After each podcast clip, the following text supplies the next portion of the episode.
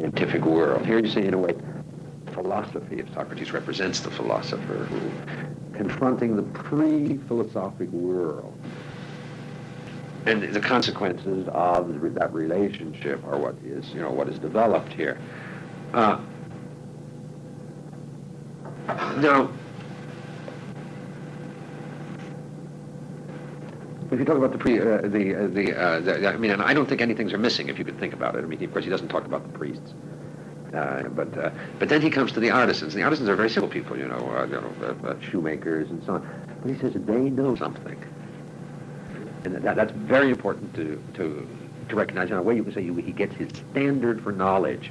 I mean, this is a very important passage, I think, for showing students what. I mean, no matter how skeptical a man is, he really can't say we don't know how to make shoes. This is the strange human situation. In a way, we're surrounded by darkness, but in another way, you know, there is light, perfect light about certain simple things. And perhaps the Socratic suggestion is that you apply what you know or the techniques of the art to what the poets deal with. You know, you know the, uh, the, the, that's what the statesmen, the, the, the statesmen deal with. You know, Richard II, where they describe the gardener's art. Yeah, of course. Well, I mean, there are, I mean that, that's in a way one of the, that's the, uh, in a way, it's an application. You see him using that principle here. You, you don't see him in operation. The way he describes it, but somehow, that, of course, but of course, it precisely principles of the arts to the to the to the whole that of course where the whole mystery lies and how that can be done and so on is and whether it can be done is the great problem. That's uh, that's uh, that's an issue that's uh, that's uh, that's hard to tell but somehow that's the suggestion. But you see the way in which he he, he said these people know. You see here he has this marvelous I mean, he states the problem that is particularly true in the university state but is always true. There are specialties here that know and then there are the overview fields, you know, of the humanities, which talk about the whole, but are, well, how shall I say? I, I, I was going to suggest full of shit. That's something like bloated. Yeah, the uh, the uh, you know you know where you really can't take them seriously. You know you know the world of you know, the gurus, you know, they, of, of the day, whether they be Galbraith or Paul Tillich, or you know, the, you know, you know, you know, and at the same time, you know, there are terribly competent people, you know, that you see, you know, I mean, really, really know how to do the equivalent of shoemaking, you know, like heart transplant, and uh, the uh, and Socrates says he would prefer to be ignorant and be open to the whole because these people are closed to the whole. Their technical competence closes them to the whole. So you can say that the poets and the statesmen know the problem of the whole, and to that extent they are they are philosophic somehow, or you know share the vision of philosophy. The specialists have knowledge, but they're closed to the whole. What one must do is somehow be able to live with the awareness of ignorance and live ignorantly while open to the whole. That's somehow the philosophic posture. Whether most human beings are capable of that, you know, all that that implies. You know, this is a point where one really can stop and discuss what that means. You know, what you know people really have to believe in in order to live most of their lives, the kinds of lives they lead. And also what it means to be open to the whole, to the question of the whole and the problem of the whole. And what, what Socrates implies here, A, is he has a standard of knowledge, as I say, hence knows what knowledge is, but also knows that the whole is still a problem, you know, and not an answer. Uh, the uh,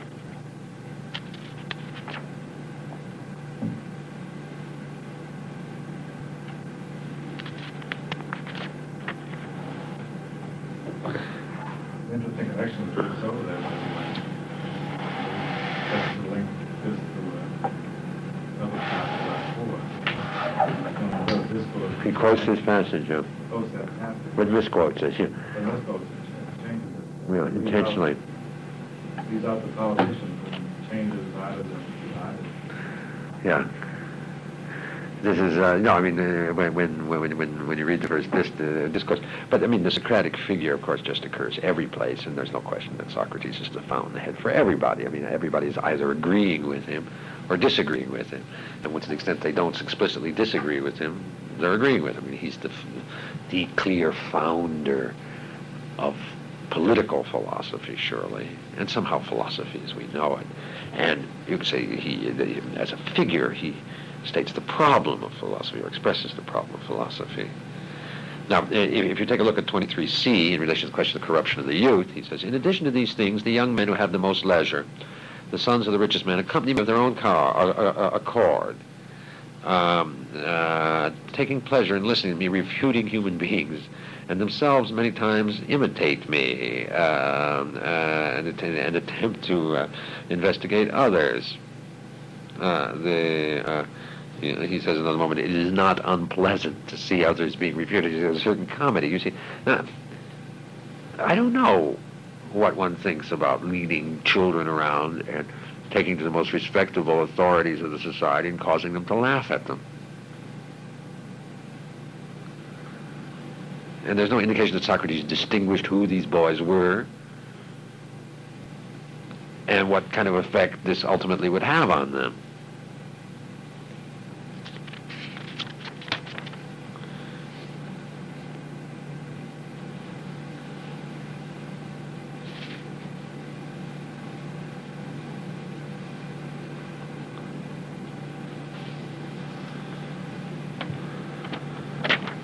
So those are the responses to the first charge. Pretty fantastic. He doesn't teach money, and he's on a Delphic quest. Did the God tell him go out and do this? But you see, he keeps saying the God sent me out. You know, it's really very funny. I mean, if you think about it. You know? uh, the uh, and it shows, in some sense, the enormous claims. He's the wisest man of all. And a picture of philosophy emerges here, which isn't really obviously the total picture of philosophy, but its philosophy is dealing with the question of knowledge. See, later he says philosophy does teaches men virtue and vice, and that's not the same thing. I mean, here there's no implication he's teaching men virtue or anything of the kind. Now,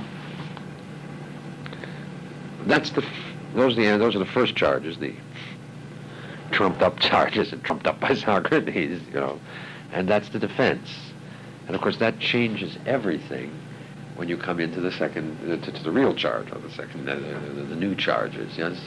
Is there anything you want to say about those passages? I mean, of course, there are many, many things. I mean, I, I don't know the text perfectly well. Yeah. After Socrates has uh, made this incredibly proud statement that he's the wisest man in, in Athens, then in 23a, he uh, removes himself from the scene, so, so to speak, and says that uh, Delphicor was just using him as an example. That's all. So as to say that uh, any one of you is the wisest who, like Socrates, knows that uh, uh, he knows nothing. Why the contrast there? Well, it's not a contrast. he says anybody who's like Socrates, but nobody's like Socrates. Socrates is the only one who says this. But anybody can be like me. You can say that's that's the characteristic of the Socratic rationalism. It's universal and so on. But there's no question. I mean, look, I mean, everything. This is terribly modest. My wisdom is nothing. I know I know nothing, and that makes me wiser than anyone alive. Yeah. You know, there's there is terrific. You know, Yiddish would even say chutzpah. You know, with uh, hubris. You know, involved here. Yeah. I mean, this is a real act of hubris. The whole speech, as you'll see. You know, apparent modesty. Yeah. But it's at the same time, it's not what our kids would like because it isn't straightforward authenticity. And at the same time, it's somehow appealing. But you see, they don't know the none of our children. They're like the Middle Westerners you were speaking about. They have no irony. Yeah? Uh, they. Uh, I have fun to treat them with irony. I remember I said to Frances Perkins once um, when she introduced me to uh, Farley, I said the most striking thing about Farley is that he, uh, I, I, I, said, is uh, how. Um,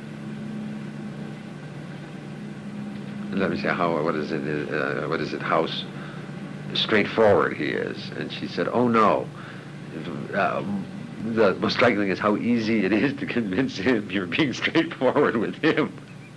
the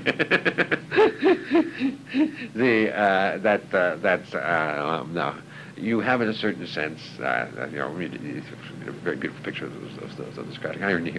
Is there anything you want to say about those passages of the Apology that we just... Uh... Well, Not about the passages. About the meaning of that whole section, yeah. I'm kind of fascinated by your interpretation of that section. The uh, reason for, the third child wasn't the actual child. That, that I understand. and. Well, it's a very odd thing to do. It's a very, well, it's a very plausible interpretation. I'm really quite struck by it. I haven't had a chance to digest it. It's not a lot of sense. And that is intriguing. Why two charges?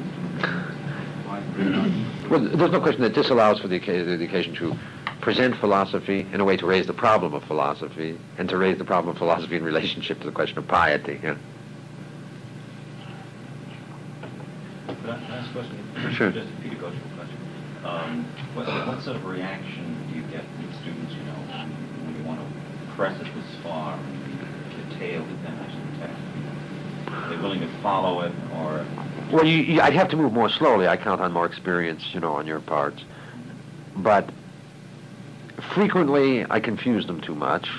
So then I just have to simplify it, whi- whi- which which one can. You know, I mean, you have to raise this question. I mean, they, they do get intrigued by the book simply. You know, I ask, you know, you just read this book. You know, you said, and what kind of a defendant? You know, you you, you got to learn to read it as though it was a drama. You know, you know, you you know, I mean, act as though you you were a juror, a prosecuting attorney. You have to understand this. You know, and then you know, he he brings up this first charge. What does he do it for?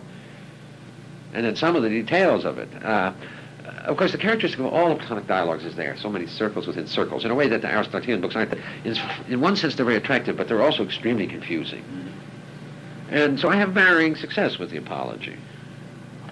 The, the, the, uh, the, to a certain extent, partly because I know it better, but also because I can complete it in a different kind of way. The Republic, although in a way, the, the apology is the beginning point for the whole Socratic uh, enterprise, and it's a very good book to begin with. But you, you, you, you just have to get practice in cutting it off at some point. But I think they can get terribly intrigued just by the you know, by the cleverness of this, you know, and you know, how did he do this? You know, I mean, you know, the, the whole Delphic story. Then, well, what's he telling this fantastic thing for? You know, the uh, and then, then you see, and then they're so surprised because they have seen a kind of boring civil liberties thing in this. You know, they're all for it, but they're bored to death. Ho hum. You know, uh, that, yeah, that's what it is. You know, you know, good old Socrates put to death by the nasty Athenian people, and we wouldn't be so prejudiced. Yeah. Uh, the uh, that's uh, you know I mean very simply you know that's uh, you know they make it a praise themselves and then all of a sudden you know they realize you know he might be guilty you know and he's very very clever you know and some of them get morally shocked because Socrates seems to be playing around in a way you don't play around with you know and that's very interesting too. Uh, it's a variety, and you can get a variety of responses if you can once focus them. And with a group of 20, you can do that. I mean, if you're willing to spend several days, I mean, you have to go more, somewhat more slowly than I'm going, obviously. Yeah. To add to Tom's pedagogical question, do you find that when you use this method of careful explication of the text, Yeah. students tend to bifurcate into two groups, those who are patient enough to follow you and are really intrigued, and those who aren't and simply turn off?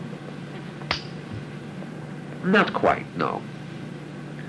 I mean, that's, that's a hard question, you know, and I suppose there are an awful lot of students that turn off, but since this is kind of interesting stuff, you know, even if it doesn't mean anything, you know, there's a certain desire, you know, to get with it a little bit. You see, particularly when it starts tying into the second and third book, you know, and then you see there are larger principles that emerge out of these details. Uh, and, uh, you know, a certain pride. You see, it's very hard to tell when I have a class of 250, which is rather nice because then, you know, there are a lot of silent ones who, you know, just disappear, you know, into the, uh, you know, woodwork. But in general, uh, they're, they, they, they're kind of interested by it. I mean, you know, this is, you know, there's another way you can say very great question of vulgarization here. You know, you're out selling it. You know, I mean, sense, you think you really ought to perhaps only to teach this on the highest level to students. who- but but you have to do this. I mean, if if you're a teacher and uh, the uh, and, and I have a feeling, yes. I mean, you know, if they, particularly if you give them the sense, you know, you're taking them on a great mystery, and this is something entirely different than they've ever done, and it really is, you know. You know, there's nothing, they've never had anything like this, you know. You know, looking at a book and recognizing they don't understand it at all, and that you're raising very big, issues in connection with it, and questioning all contemporary politics, and raising questions about religion and so on. I mean, I, uh, uh, I you know, it can be confusing, but at the same time, there, there- there's just a certain um, exhilaration, you know, I, I think that it causes. I mean, that's, uh, it's hard to say, but uh, I, you know, I, I, I'm, I'm not trying to sell you anything, you know. I mean, I'm trying to sell you, you know, my copy of the great books, you know, or an Encyclopedia Britannica or something. The, uh, the, but uh, you, know, when you ask me these questions, and it's, uh, it's the first time I've ever done anything like this, you know, to, you know, asked to come in and discuss with a group of teachers. Uh, the uh, the uh, and so and so these questions the first time they've ever been posed to me, and I, I have to think in response. But uh, the general attitude towards these things is they students are anxious to have some content, and they appreciate honesty, even though it confuses them a bit. You know, very uh, very simply. Yeah. Yeah, I think, I think your answer is fun. You- You're going very fast. One of you one other time, how you were talking. I think it was the next section. And it went excruciatingly slowly. Was a two-hour section, and of course, only twelve portions of the text was that in that little group, uh, the, the little seminar? Yeah. Alan Keyes was in. Yeah, and Joel Schwartz. Yeah, they're both at uh, Harvard now. Yeah. You would ask, I don't know, you were even conscious of this, you would, you would ask, they were supposed to have read that, that section of the text, and you would ask them what was in there, what was said. And, and some of them didn't know what to answer, and others would give a very inadequate answer, and then you would sort of summarize the. Did I give them hell for that? Uh, Yes, I think so. I- ridicule is always a very good. Uh, Well, you would tell them that, you know, they didn't really have all that much to read, even though they should have done their reading a bit more carefully, something like that. And then you would start raising the question of, you know, all right, this is the scene, now what do you make of that? And again, there was some hesitation, and all of a sudden somebody comes up with an explanation of some kind, and then all the others at that moment wake up, you know, what does he know that I don't know? Who is that word? You know, My ignorance is good his. and all of a sudden, you know, there's a whole conversation going on. I think it's in that way that, uh, you know, that, that it's, you can sometimes bring in people who don't have a, a natural interest. in- I think you always end up by losing if you. What what about the extent to which they, um, they would prefer to get on to discussion of contemporary, these issues, but in a contemporary setting, you know? well, it's interesting. I'm, I'm in a certain way, uh, you know, open to their doing that. But you see, what I try to do is focus it in such a way that the text does it. You see, and you see, my usual way is say, "Oh well, the way we put it today, they don't, understand the thing," and show them, you know, that we don't understand the issue, you know, and that, yeah, you know, they say that, that, that. I mean, that's a fairly easy thing to handle. You see, I mean, uh, obviously, they all want to do their own autobiographies constantly. They're, you know, they're preoccupied, you know, with their dull selves, you know. And one other thing is, well, of course, precisely take them outside themselves a little bit, you know. And uh, the, you know, uh, I'm constantly talking about things. I say, you know, we say. But take a look, you know, everybody's complaining about modern life without cohesion, without consensus. Well, wasn't it necessary to have these kinds of beliefs to have consensus? You know, wasn't something like the polis necessary? What about the God? Aren't we, you know, aren't we perhaps falling apart? You know, look at what, you know, both the communists and the fascists had to do. You know, th- th- this kind of thing. And uh, uh, Plato understood these things much better than we do, you know, and then sort of... Uh, I mean, in every text, I mean, this isn't necessarily an ancient, uh, act as the advocate of the text against the student. And I think one can do that, you see, so that there are issues really, uh, that, uh, that they learn to focus their issues through the text. Mhm, mhm.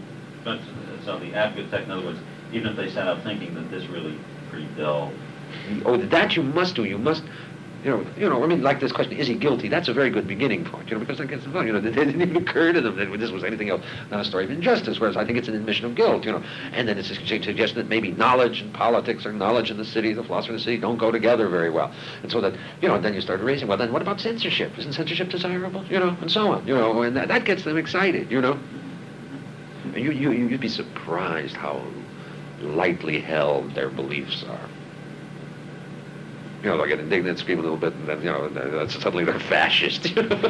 You know, I mean, really, I mean, it's just, it's just incredible. You know, they, they really don't have very deep convictions, and that's just a troubling thing, because because one doesn't want to weaken, you know, convictions and decent things. But but but uh, but uh, since they're so weak, it's perhaps better to refound them, you know, after thinking through the problem. Yeah, that's right. Well, but there are some unexamined prejudices which are held very deeply. I mean, I think that's true. You know, in, you know, in Europe. I mean, I, I, I imagine that the Pilgrims had a lot of unexamined prejudices which they held very deeply, and which which gave them great strength. But th- these kids have unexamined premises which give them nothing. Yeah, that's the point. I mean, that's the. I mean, and that's the reason. Of course, the reason why the kids, as well as professors, so easily, you know, will abandon those principles. I mean, you know, it's so easy for them, you know, in the atmosphere of 1969, 1970, to abandon all, abandon, you know, to to, to swallow Marcuse's intolerance doctrine so with such facility, you know, just like that. You, you know, you, you imagine that the liberal society stood for something, but uh, the, the kids and, uh, and a very large portion of the faculties, you know, were saying, well, there are really a lot of things you can't say, you know, and so on. Yeah, That's true, that's certainly true. The overwhelming majority of it's very rare that you find the opposite. That happened last year at UBC, a student I happened to run into. The girl came from a very fundamentalist school, and she was taking a course on Shakespeare. Catholic students, and they weren't allowed to read Shakespeare. And she was learning about all kinds of things. To.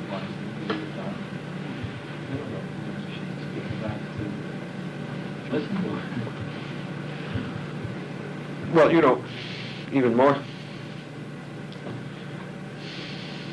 Say uh, the. Uh, I mean, to give you a description of one of the most moving, or not moving, but uh, well, yes, moving and profound and uh, interesting academic experience I ever had.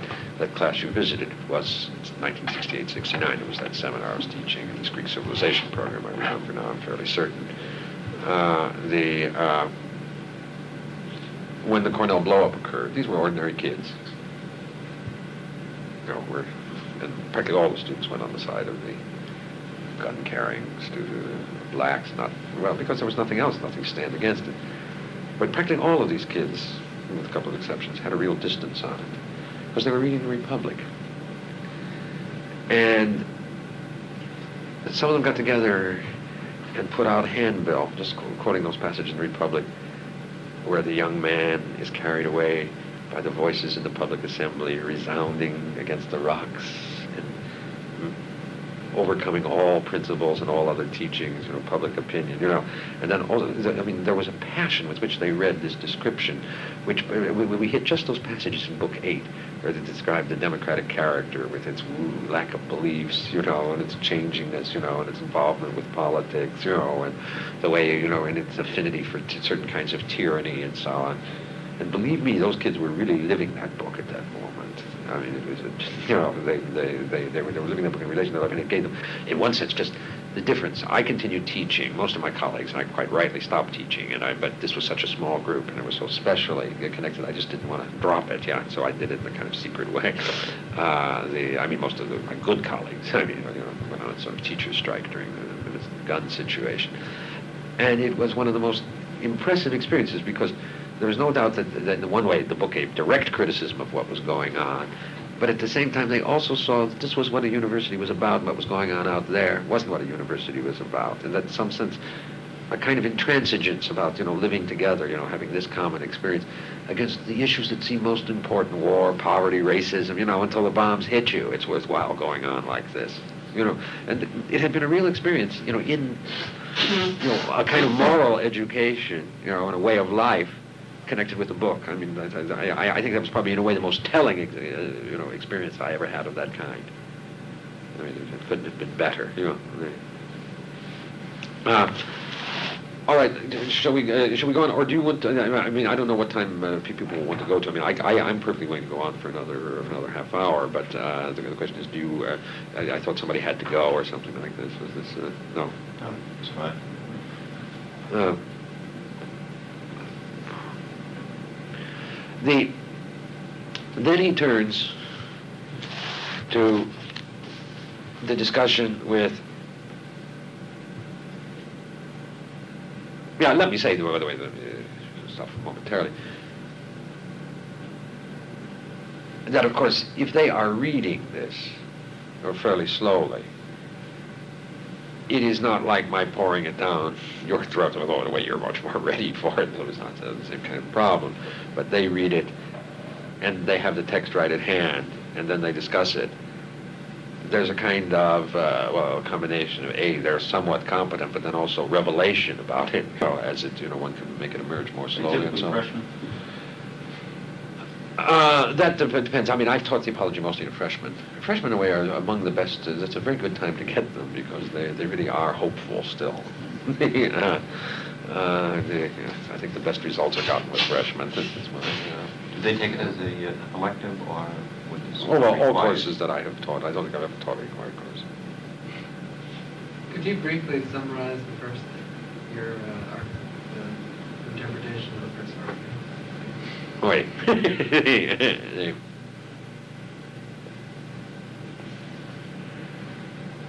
In other words, uh, let me say, uh,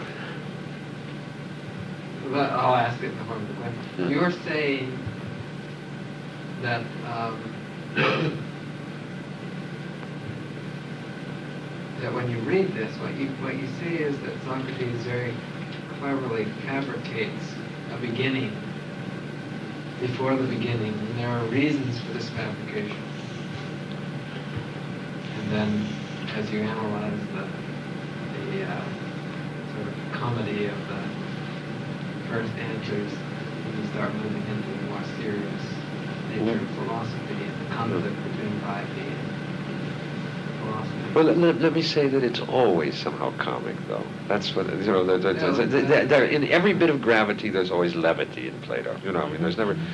Let's stop with the joking, you know, and get on with it. You know, there's always. And I, this ironic posture, something about the world is ridiculous. And there's something ridiculous about Socrates' situation. And in a way, that's the problem with the most serious things. You know, human life is somehow ridiculous, and the most serious things are serious, and then the, relationship between those two things leads to a mixture of levity and gravity. And that's what one has to teach them. Uh, now that's that's the end of a lifetime. You know, it's the beginning of a certain kind of taste. Uh, but what what I suggest is that there that, that, that here in that he is he's talking to an audience and he's trying to present a picture of himself to that audience. In some sense, he's confusing that audience, but in another sense, he is expanding both the charges against himself and his own personality beyond the limits which this very simple man. How are these men to understand philosophy? I mean, how do we? Why did we respect Einstein? Because we were told he was terribly good in the age where science counted. You know, where it was because it seemed you know to do necessary things. How can the unwise understand the wise? They either simply not pay attention to them, they regard them as dangerous. There's a beautiful picture of Gulliver, you know, in, Lilliput, you know, when they have to, they want to put his eyes out. He's just too dangerous. You know, there is a real problem of this kind of greatness in a way because we deny this kind of greatness. We don't deal with this problem. The uh, Socrates is beginning to, if philosophy is to exist somehow or other, it must bridge the gap between that distance of the wise men, the great pre-Socratic philosophers, you know, first had no communication with the people and were accused of impiety, you know, and ran all kinds of difficulties. Socrates, you can say Socrates in Socrates' death, after Socrates' death, philosophy somehow became respectable. This was a kind of defense or rhetoric for philosophy among the non-philosophic. You say of the great issue, the great difference between the Socratic and, the, and later philosophy, or modern philosophy, it's around the same issue. Politics and men as such are fundamentally unreasonable. philosophy is reasonable, therefore there's a problem. So there are one of two possibilities. Either you have to appeal to their unreason somehow by rhetoric, or you have to enlighten men and make them all reasonable. Those are the two possibilities. Those are the two great you know, strands in the tradition around the same issue, you see, and you immediately lead into that. And here you can say the Socratic argument is he makes himself this object of piety not this object of use. I mean, although he does promise he'll do certain good things, but it's not the same way as Machiavelli says, I'll teach you how to rule. You know, there's a very great difference. And uh, you can say that's the larger theoretical issue which starts emerging, that relationship between wisdom and civil society, something of that kind. And would you be saying then that, see, I would have taken it in terms of the true rhetorical ploy of putting the piety, oh, look, I'm an object of piety, not only not envious, but Yeah. Um, it sounds like uh, it sounds like the tendency of your interpretation is to say is to reduce that to a ploy. No, in a way it's a ploy. In a way, it is. Because I don't think it's true. I mean, you know, we, we, I- all I can say is like, all I can prove at this point is that it's questionable. You know, he does questionable things with it, but I don't believe that this was the source of his philosophy. I don't think probably that the, the, the Delphic thing ever occurred. Chaerephon is dead, but, but maybe it did. You know. Oh no, I Uh, the uh, the mean, and so the, thereby it's a ploy, surely. But within that, he points out the problem. He has to attach himself to the divine. But in the very act of attaching himself to the divine, he shows, you know, his questionable piety in relationship to that divine thing which he created himself. You know, there are layers within layers, you know, for different kinds of readers here. I mean, you, you have to see, mean, who, what does one see first? yeah, well, I, I, mean, I don't teach for money, and I'm pious. But then a cleverer person might say other things. He, in a way, speaks to many people at the same time. But something is represented in that. Uh, You see, in this very act of having to do this, a problem is revealed. A problem about philosophic discourse within the political community. That's not a ploy, simply. Yes, but what, what I mean is that okay, the story of Chaerephon, in some way, is a ploy, but it's not a ploy to the extent that he's that the, it seems like someone who sees through the ploy really understands. Aha, there's a displacement here of the old knowledge of the whole, which might have been religious, by the new. See, I would have thought that the point of, which is what I hear you saying, I would have thought the point of the ploy was more of a, there's a discontinuity, surely, but it's more of a sublation, a purification of the old religious. Well, the question is, in what ways? I mean, one would just have to see. But you can say, oh, he, he comes out ignorant. And in the first place, he substitutes for belief in the word of the Delphic oracle, a quest, based on questioning dialectic. Yeah. Not, not belief, but dialectic on the one hand. And on the second place, for the old, you can say, the ancestral view of the world, a doubt about the whole. Now, at this point, we can't say anything more than that about his relationship to piety, but I wouldn't call that a ploy. That's Oh, no, no, I see, okay. Uh, the, uh, no, okay, yeah, well, I mean, I, I'm, I'm, you know, it has to be re- for reformed. I'm very grateful to be pushed, I mean, because of the different kinds of formulations that I haven't adequately formulated myself. Uh, the, uh, then comes finally his turn to the charge. And he, here, within the dialogue, he incorporates a dialogue, you see. Which would show the way in which he normally, normally operates and where he can't operate in politics. And I will insist that this is a very important thing. The method of philosophy is dialectic. And now, perhaps not the method, the mode of philosophy. The mode of politics is rhetoric. Two forms of persuasion, two forms of reasoning.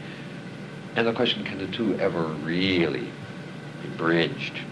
The kinds of appeals have to be very different. You learn something about, see, you're learning something about the nature of man, if because if man has to be both a citizen and a philosopher. And those two things are so different. There's a real duality in man. There's a real problem about man's wholeness. Now, he takes Meletus up.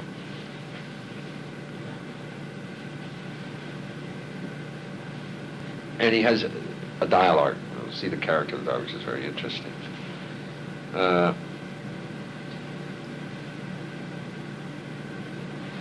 Uh, he divides this discussion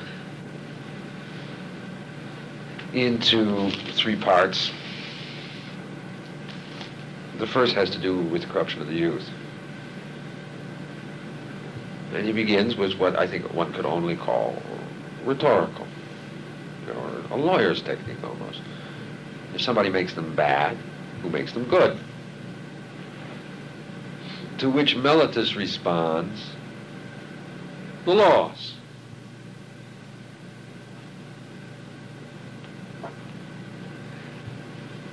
And that isn't that isn't accepted by, uh, by Socrates. What men? Because if you know a man who makes them bad, you must know a man who makes them good. That's not necessarily the case, you see. But Meletus speaks as the citizen. Every citizen has to believe it. We live in an age, I'm afraid, too much infected by easy disagreement of conscience, easy civil disobedience. But you know, we really have to live by the laws. The uh, and Meletus there speaks perfectly decently, although he's made to look like a fool. I mean, that is a reasonable response. I mean, what is it that makes, I mean, what is our fundamental educator, or should be in any decent society, is the laws. I mean, about the fundamental moral things. I mean, maybe you, you, there's some natural justice, and the laws should fit the natural justice. See, the problem about this whole dialogue, of course, is it talks about justice all the time. And there's no attempt to define justice. The Republic is the book that tries to define justice. That's, uh, by the way, a question perhaps which we can raise later. But, the, uh, but here, the question of law is absolutely critical the uh, and uh, the uh, the laws. But Socrates dismisses that. What men? Somehow, and somehow he implies by this that the laws are made by men. I mean, that's the implication of this shift, if you notice, which of course is not the way all laws understand themselves to be. Surely, you know, the Ten Commandments, and I think the Athenian laws were understood to have come partly from gods and so on you can see a Socratic irreverence for the law by saying it's not the law that counts, it's the men. And then Meletus responds, what man, and you know when Socrates says, what, what man? He says, all the Athenians. And that sounds absurd. And the students are likely to take that as absurd. But I mean, what do you respond to them in that case? Respond very simply. That's what you believe if you believe in democracy. If you don't believe in democracy, you know, or uh, if you don't believe in this, you don't believe in democracy. Because I mean, everybody says you have to follow the people's wishes. I mean, today when they make radical criticisms, they don't say that the people are unjust or the popular will is unjust, which men, would have said in the past. Today they say we didn't get a democratic expression of opinion. The real people didn't speak. I mean, isn't that what they say? Isn't that what the left says? Isn't that what Father Berrigan says? You know. Uh, the uh, the, uh, the, this is uh, the the um, now I mean in Socrates you know I think points this out as manifestly absurd. He says I alone corrupt them and everybody else makes them good, but this is the. but he said this is I mean so this seems like a stupid response, but I believe it is the necessary response of democracy. All the citizens, the citizens as a whole, the people. And see, then Socrates uses this guy. He, says, he goes back to his horse trainer thing says, you know, uh, who, uh, who, who makes horses good? You know, everybody or the expert? And the question is, is there, of course, the implication is there must be some expert. The question is, is there an expert on man as there are on horses? Socrates implies there is, whereas earlier he said he didn't have that knowledge, by the way. the, uh, the, uh, but nevertheless, what is implied in this entire passage? An anti-democratic prejudice. That knowledge is what is necessary for goodness whereas the Athenians say consent or the many. Or you can say that the important knowledge is the preserve of a few. Socrates indicates in this very passage an anti-democratic prejudice, I believe. Uh, say, uh, uh, that's the first place, and that is not a response to whether he corrupts the youth. He doesn't let him discuss whether he corrupts the youth. You know, in what way he corrupts the youth. Yeah. The second is it says nobody voluntarily wants to have bad men around him. Therefore, if I do it, uh, if, if, if I do it volunt- uh, if, if I do it, I do it involuntarily. Therefore, I can't be convicted for it. What's the problem with that argument?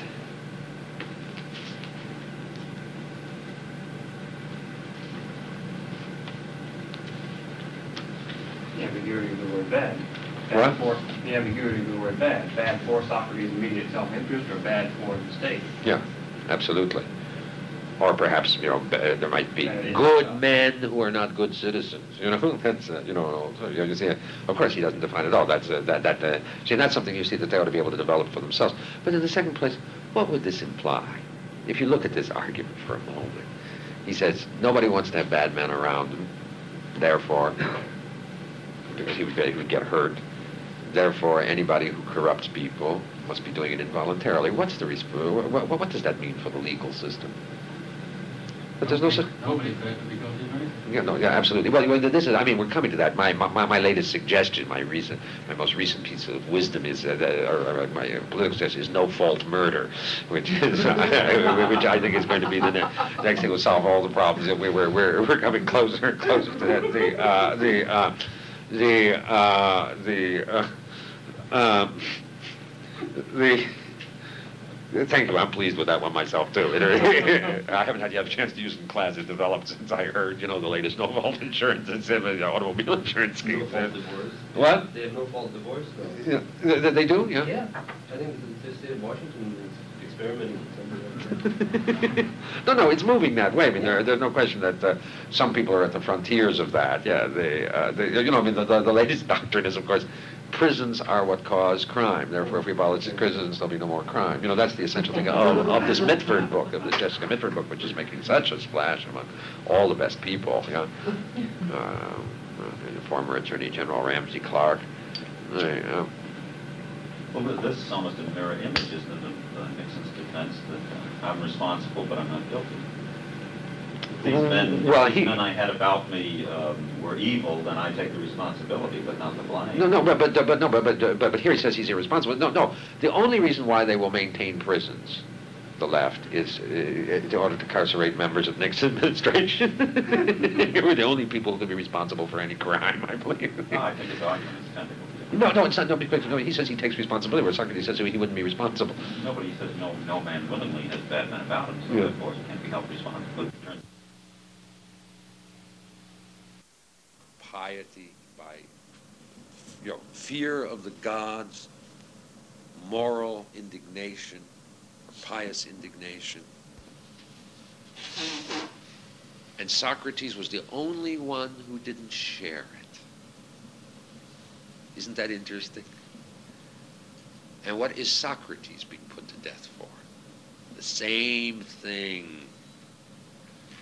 In a way, you can say he doesn't go out and get the dead. He's not as afraid of the gods as the others are. Eh, and very simply. Or you could say that he would set reason against the gods in this case. That it was he probably would have been willing to put the men to death if they hadn't, you know, if they had just left them. But there was a storm. And so it was an unreasonable demand put by the gods. But of course, gods sometimes ask for unreasonable sacrifices. And that's the whole point. It would require the sacrifice of the intellect. And Socrates is unwilling to make that. But you can say the people as a whole, the city as a whole, represents that kind of piety, however one wants to understand it. When one understands it as great devotion. You see, we think we have rationalized politics, and there's no question men are much less believers. The question is whether the seat of fanatic piety is not always the people at large somehow, led, you know, by, by people, but you know that, and that somehow philosophy is very alien to. You know, I know uh, we became very well aware of this in this fake, because it wasn't over real issues, you know, fake atmosphere of the late '60s. When I was frequently accused, I mean, I had people yelling and screaming at me with, you know, anger, you know, how dare you be in an ivory tower, you know, when people are dying in Vietnam, you know. that was uh, well. I mean, I lived in the atmosphere. You know, my next door neighbor was Father Berrigan, and uh, the, uh, he was committed, and uh, I wasn't not to compare myself to Socrates, but I'm willing to compare myself to Father Berrigan. Or, I mean, if, if you'll forgive that, that, that impiety. Yeah, the the uh, the uh, the uh, and uh, the uh, the. Uh, somehow you have to face it. this is the way of philosophy, and some some people don't like it. It's ugly. You know, to the committed, to the indignant, and so on. From the point from another point of view, it may be more decent. Say, but but that must be faced. A certain coldness, perhaps a coldness that restrains. In this case, they you know it was a terrible thing they did, but. Socrates does not sympathize with the piety or the indignation of the many. And so this is a, you see this apparently innocuous example. I mean, I think leads to a very fundamental characterization of the problem of philosophy. And by the way, there's nothing more important for students to understand that somehow morality requires anger and indignation, and philosophy requires freedom from it. And the second example is a very good one. You see here, you see him opposing the democracy. The second one, he gives one favorable to, to his case, because, you know, he shows, I opposed the 30 tyrants. The 30 tyrants asked me to go get Leon of Salamis. And I refused to do it. I just went home. What could somebody say about this example? In a way, it was courageous. But what could somebody say? I mean, who was somewhat, somewhat more strict?